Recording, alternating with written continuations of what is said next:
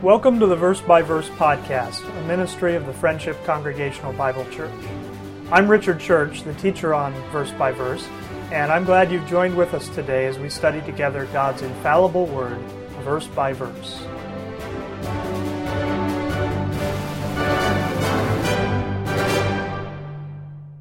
Let's turn to Mark 16. We're going to start in, in verse 17 today. Mark 16, verse 17 says, And these signs shall follow them that believe. In my name shall they cast out devils. They shall speak with new tongues. They shall take up serpents. And if they drink any deadly thing, it shall not hurt them. They shall lay hands on the sick, and they shall recover.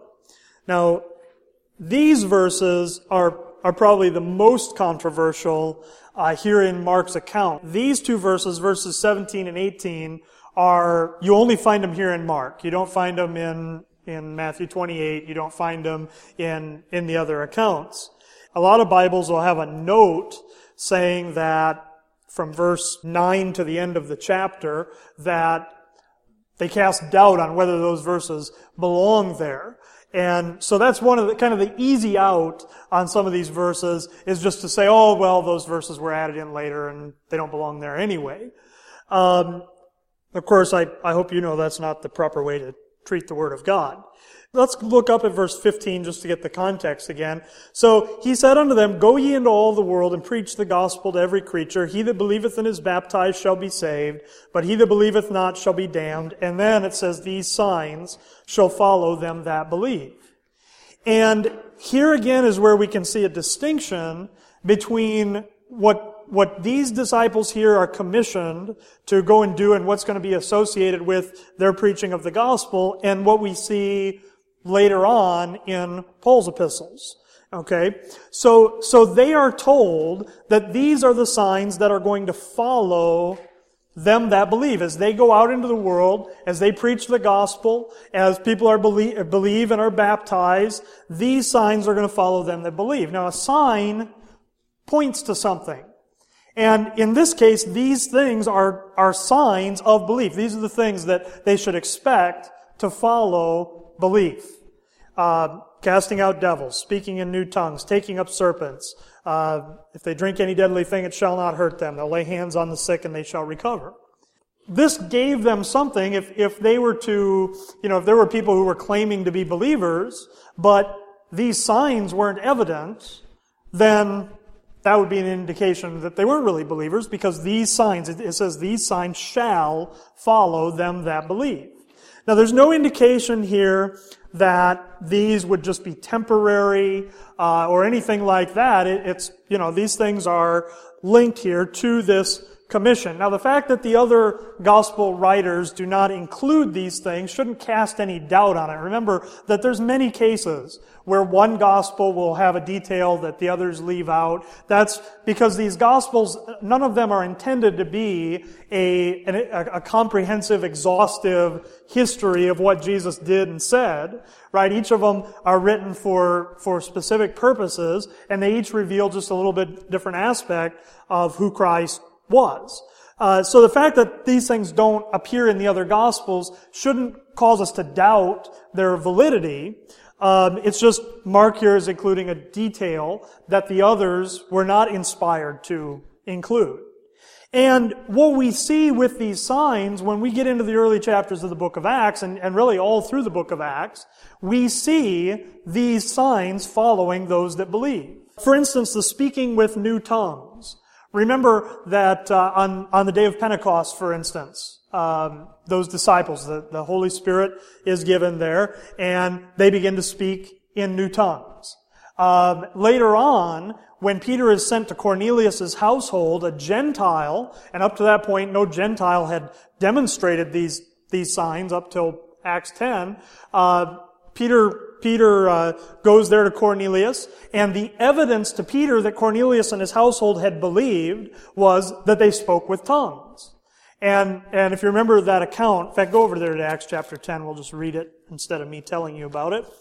In Acts chapter 10, Peter preaches his message there to Cornelius, and in verse 44, It says, While Peter yet spake these words, the Holy Ghost fell on all them which heard the word, and they of the circumcision which believed were astonished, as many as came with Peter, because that on the Gentiles also was poured out the gift of the Holy Ghost. Well, how did they know that the gift of the Holy Ghost was poured out? For they heard them speak with tongues and magnify God. Then answered Peter, Can any man forbid water that these should not be baptized, which have received the Holy Ghost as well as we?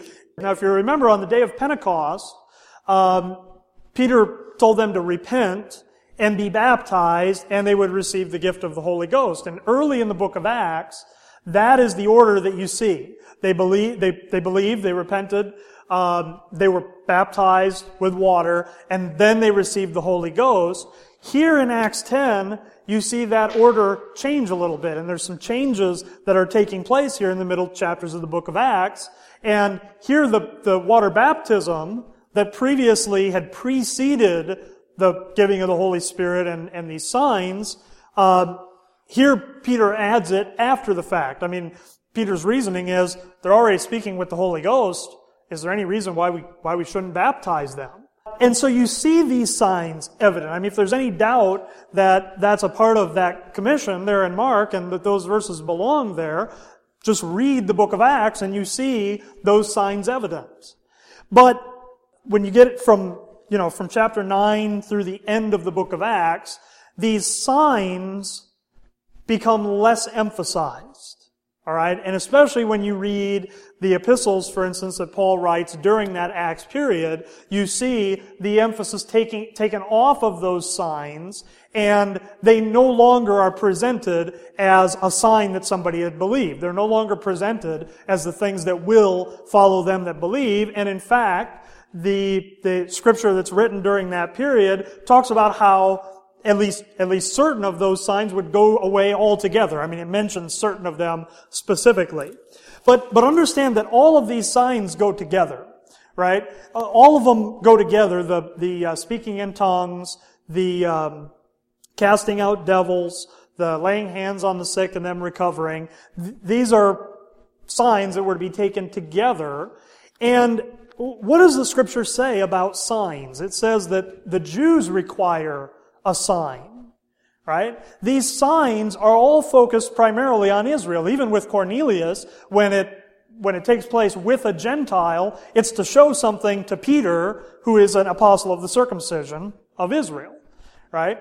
And, and so when we get into the middle of the book of Acts, as the emphasis is taken off of Israel, the emphasis is also taken off of the signs, and yet God takes these signs that, that, you know, really rightfully have a place with Israel, and He does them among the Gentiles. Uh, so that, so that you see, again, all of these things that previously were with Israel, you see them taking place among the Gentiles as well.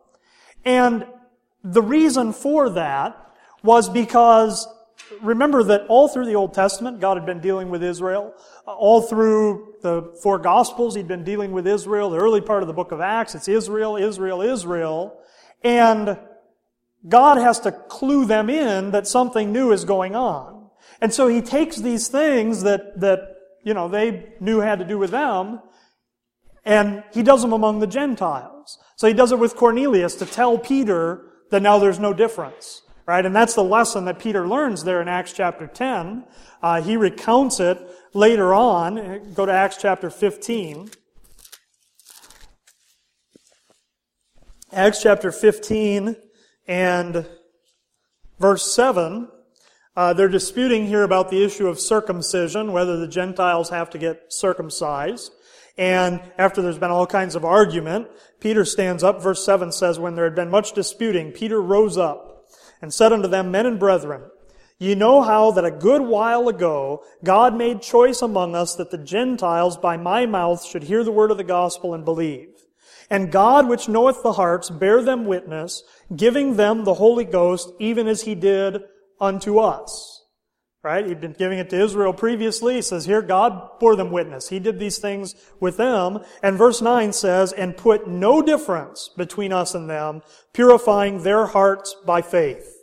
And concerning circumcision and, and, the keeping of other elements of the law, he says, Now therefore, why tempt ye God to put a yoke upon the neck of the disciples, which neither our fathers nor we were able to bear, but we believe that through the grace of the Lord Jesus Christ, we shall be saved, even as they. Okay? And so God begins to do these things among the Gentiles, not really as a continuation of that commission there in Mark, but, but to show there's something changing.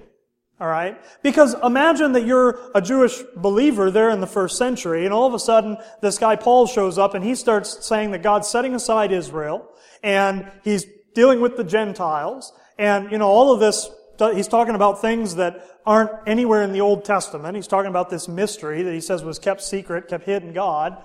What is there that's going to prove to you that this is really a genuine message?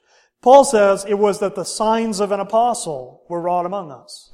And so all of these things that God promised to do with these circumcision apostles, he does with the apostle of the, of the uncircumcision, the apostle Paul, so that, for instance, Paul's shipwrecked on a, on an island and he's reaching to get some, some wood out of the wood pile to throw on the fire and a serpent bites him. And all the natives are watching for him to fall over dead and he shakes it off into the fire and he doesn't die. And, uh, you know, I don't know what kind of snake it was, but apparently the natives there thought he should die because when he didn't, they thought he was a god. Right? They, they recognized that power there, that that serpent didn't bother him. Um, you know, the, the healings and all of these various things you have going on throughout the book of Acts, first with Israel and then later with the Gentiles to show Israel that this, this new message that's going out about there being no difference between Jew and Gentile is really valid. But once you get there among the Gentiles, you see those things gradually being phased out. There comes a point where if, you know, if the Israelites haven't acknowledged that it's God working among the Gentiles, you know, there's nothing that's going to convince them. And so he does those things, he duplicates those things temporarily in the Gentile church as a sign back to Israel about these new things that are going on, but eventually they're phased out. And in fact, the, the place where Paul writes most about these sign gifts uh, is in the book of First Corinthians. Now, remember that the church at Corinth was a carnal church. So understand that these gifts were not a sign, they were not a sign of spiritual maturity. Uh, even, even there in Mark, it doesn't say these signs shall follow you know, them that, that have grown to maturity in the faith. It says these signs shall follow them that believe. Okay? So, certainly with Cornelius, I mean, it's the moment he gets saved, he starts speaking in tongues. It's not, he didn't have to get spiritually mature before those things were evident. It was just, it just, you know, happened immediately. And here at Corinth, um, their, what their carnality did was even though those gifts were being phased out, even though those signs were becoming less and less prevalent, the Corinthians were putting more and more emphasis on them. And they were looking at those, at those signs as being the, the uh, signs of, of maturity. And Paul writes to them, and part of what he does in, in uh, chapters 12 and 13 and 14 Part of what he does there is to regulate their use of these signs, and, and especially speaking in tongues and prophecy. Now, prophecy isn't something that was mentioned there in Mark, but that goes along with it as well. Uh, so that, for instance, 1 Corinthians chapter 14 is almost all restricting the use of those signs. The apostle Paul tells them they're not supposed to use them unless there's somebody that can, they're not supposed to speak in tongues unless there's somebody that can interpret. Uh, it's not just, their, their worship service is not just to be sort of a free-for-all, but there should be a limited number of people that are gonna, that are gonna prophesy, that are gonna speak, and they should take turns to do it. Now, if Paul has to tell them that, that gives you a glimpse of what they were doing before Paul gave them that instruction. You know, it was, like I say, just kind of a, a free-for-all. Um, he, he puts a restriction on women, for instance, speaking in tongues and prophesying in the church. He, these, these various restrictions that he places there. And what happens today is, you know, there are churches that will look at the instructions, for instance, in Mark 16, and because they think that commission defines what they ought to be doing today. They're trying to generate those same things. But because they've been, like I say, they've been phased out, they're not, it's not what God is, is doing today, they're having to generate those things in their flesh, and they wind up really in the same place that the Corinthians were. And if they were to even, you know, even believing that those things were legitimate for today, if they were to follow the instructions that Paul gives for the use of speaking in tongues, for instance, it, it, it, they wouldn't be able to generate that. But, but I want you to look at some things that Paul writes before he gets to those restrictions and, and regulations on the use of speaking in tongues, for instance. Um, I want you to notice what he, what he says at the end of 1 Corinthians chapter 12 and then into chapter 13.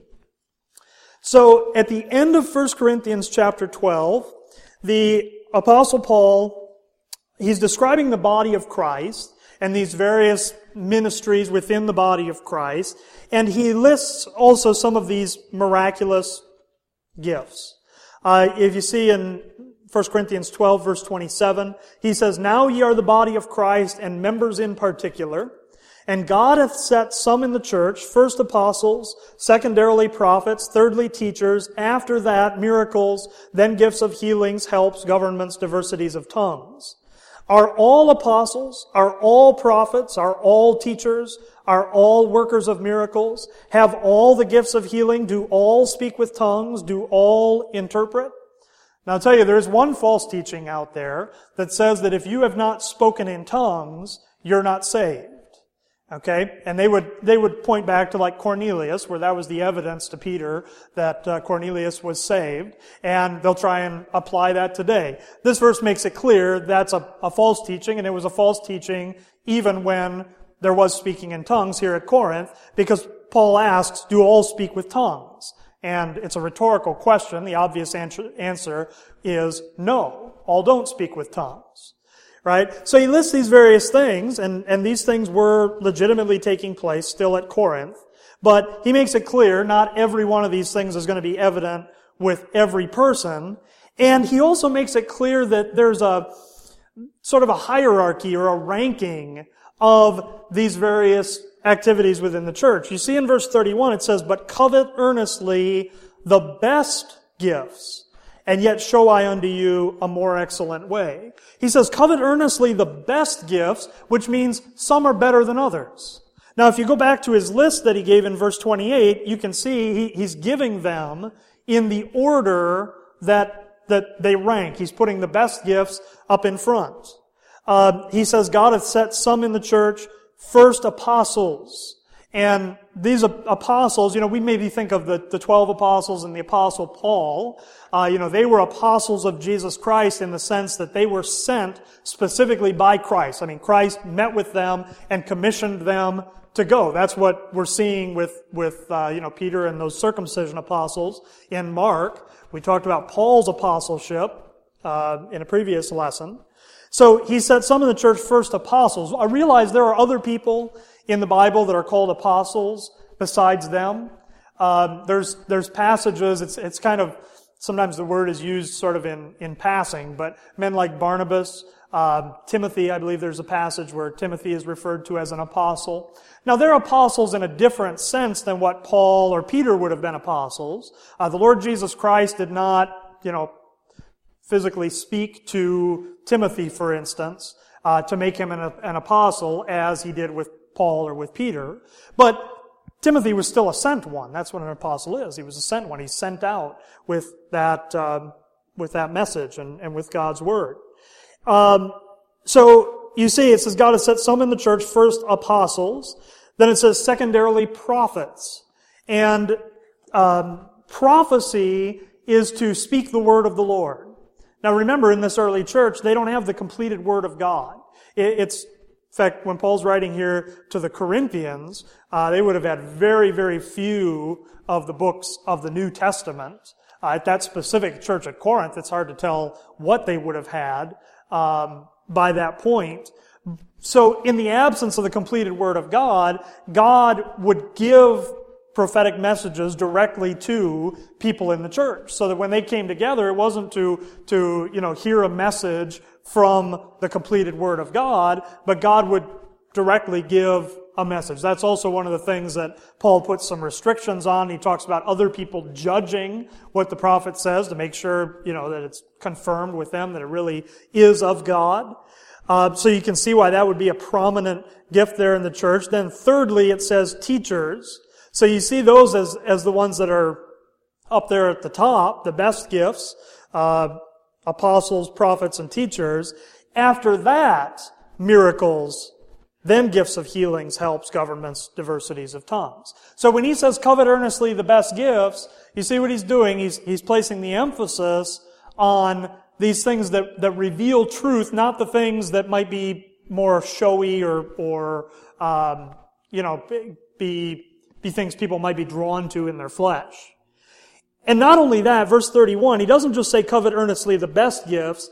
He says, and yet show I unto you a more excellent way. He says, he says, for now, you know, basically he's saying, for now, covet the best gifts, but he says, I'm going to show you something more excellent than that, than, than even these best gifts.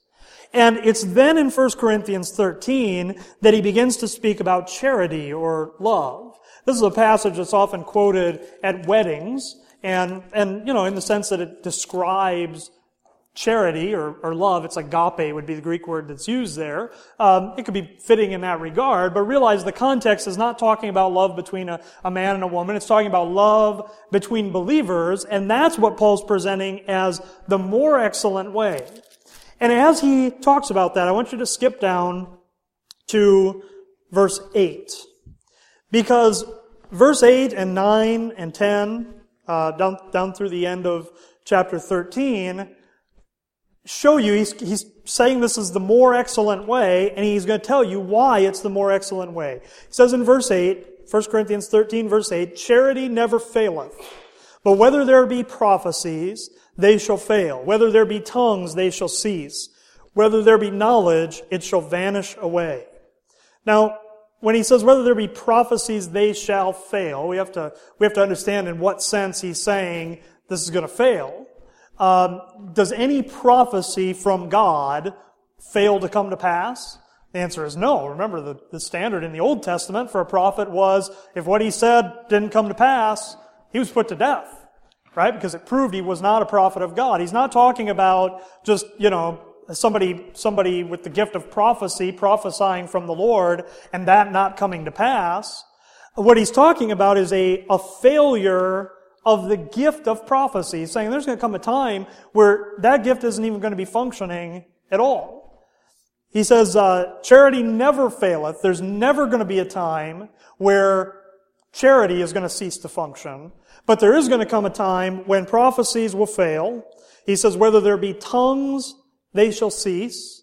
Okay, so here's, here's uh, another one of those gifts, and, and one of them that we see in our commission there in Mark that tongues, that, that gift is going to cease. It's no longer going to be there as a sign. And whether there be knowledge, it shall vanish away. And the knowledge here, one of the, one of the gifts that's mentioned in various passages is the gift of knowledge, which would be a, a supernatural knowledge that God would impart. Think about when Ananias and Sapphira lied about the price of the property that they sold, and Peter had supernatural knowledge to know that they had lied about it. Okay? And, and uh, so you see it says, whether there be knowledge, it shall vanish away. So, so we start putting this together. Paul says, you know, covet, covet those best gifts, but I'm going to show you a more excellent way. He tells you about charity, and then he says, charity is never going to fail.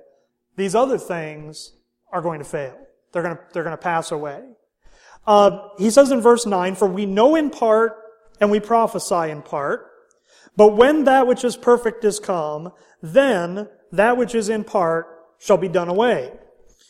Now, when he says we know in part and we prophesy in part, I mean, certainly it's true of, of every individual, any individual believer, no matter how, uh, you know, well, well trained and studied they are in the Word of God, individually they would say we know in part. But he's talking here in, in the wider sense. When he says we know in part, it wasn't just that, you know, an individual subjectively didn't have a, a, complete knowledge of the Word of God. It's that the Word of God hadn't been fully revealed yet. right? There were still things being revealed. There was still scripture being written. And so you can say, we know in part and we prophesy in part. We know in part because it hasn't been revealed and we prophesy in part because, you know, the, the prophecy is there to, to fill that gap. But he says, when that which is perfect is come, then that which is in part shall be done away. Now here's a verse that is often taken out of, out of context and people treat it as if it's talking about the second coming of Christ. Now that's convenient if you want to believe in all these various miraculous signs. Uh, it's convenient to believe that that's talking about the second coming of Christ because then you can have those things continue, you know, uh, until that time. But is Christ a that which or is Christ a he who? Right? It doesn't say when he who is perfect is come. It says when that which is perfect is come. Now the context here of, of all these things is a, a partial knowledge, a partial knowing, partial revelation. And so if he's contrasting that knowledge which is in part, then the thing that, that's going to be perfect or complete is going to be a, a knowledge that's complete. He's talking here about the completion of the Word of God. Okay? And so he says, when that which is perfect has come, that which is in part shall be done away. Because if you have what's perfect and complete, you don't need the thing that's in part. When I was a child, I spake as a child, I understood as a child, I thought as a child. But when I became a man, I put away childish things.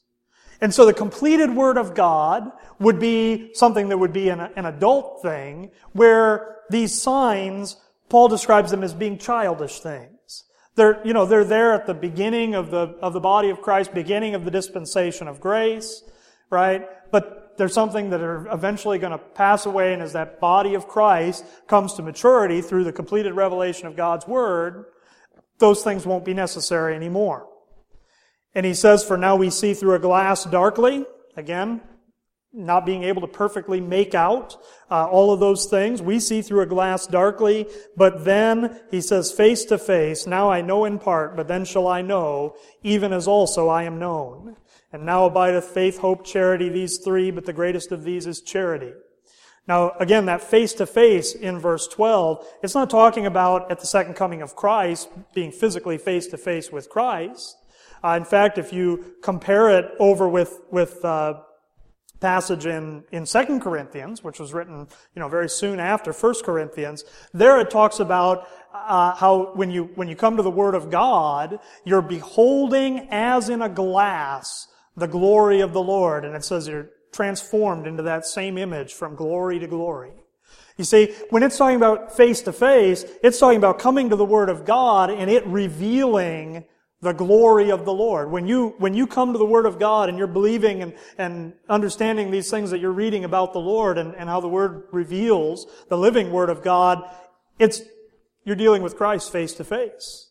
And, and you see, he says, then shall I know even as also I am known. And he says, now abideth. There's some things that are going to be done away, but the things that are going to abide are faith, hope, and charity, these three, but the greatest of these is charity. Now this passage we're looking at here deals mostly with tongues, but these things all go together as a, as a unit. I mean, he, he talked about the healings and, and the miracles. In fact, um, uh, back there in chapter 12, verse 28. Uh, see, tongues are at the very bottom of that list. Uh, miracles are, are there after teachers, but those things all go together as a unit. And so again, you see this, this difference taking place. You have the, the commission in Mark, where they're told, go preach the gospel. Uh, he who believes and is baptized shall be saved. He who believeth not shall be damned. And these signs shall follow them that believe. But as you get past that midpoint of the book of Acts, as you get into Paul's epistles, you see it's no longer these signs shall follow them that believe. It's these things are about to pass away.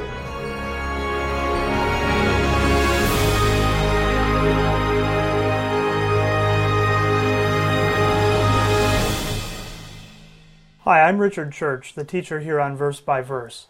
I'm glad you've listened to our podcast today, and I would like to let you know that if you have any questions about anything you've heard here, you can contact me by email at richard at richardchurch.com or by telephone 608 339 9522.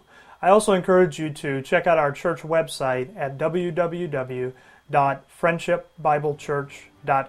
Thank you for joining us today, and our prayer is that this program would be a blessing to you in helping you to grow in your understanding of God's grace.